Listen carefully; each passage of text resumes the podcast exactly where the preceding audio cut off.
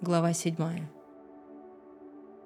Удел человека на земле – труд подневольный, и дни его, что дни поденщика. Он, как раб, вздыхает о тени, как поденщик мечтает о плате. Так и мне достались месяцы пустые, моя доля мучительные ночи. Едва лягу, жду, когда же вставать, но все тянется ночь, и до зари нет мне покоя.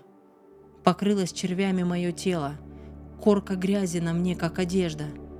Коростой слезает с меня кожа, мелькают дни мои, как челнок ткача, подходят к концу и рвется нить надежды. Подумай, жизнь моя дуновение ветра, и счастья мне больше не видать. Не найдет меня тот, кто видит ныне. Глянь, а меня уже нет. Облако уплывает и тает, и кто сошел в Шеол не вернется, в дом свой уже не возвратится, на родине его больше не увидят, потому и я сдерживать слов не стану. Расскажу, как стеснен мой дух, поведаю, как душе моей горько.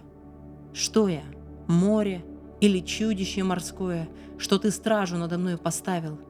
Я подумаю, сон меня утешит на постели, мои стоны прервутся, но ты меня и во сне ужасаешь, видениями в трепет приводишь. Лучше бы прервалось мое дыхание, лучше смерть, чем такое тело. Постыла мне жизнь, но она не вечна. Оставь меня, дни мои дуновения ветра. За что же человеку честь такая? Ты обратил на него внимание. Зачем приходишь ты к нему по утрам и испытываешь его то и дело? Отчего ты не оставишь меня в покое, не отпустишь хоть на миг, не дашь дух перевести? Я согрешил? Но что могу я сделать тебе, надзиратель над людьми? Зачем ты целишься в меня?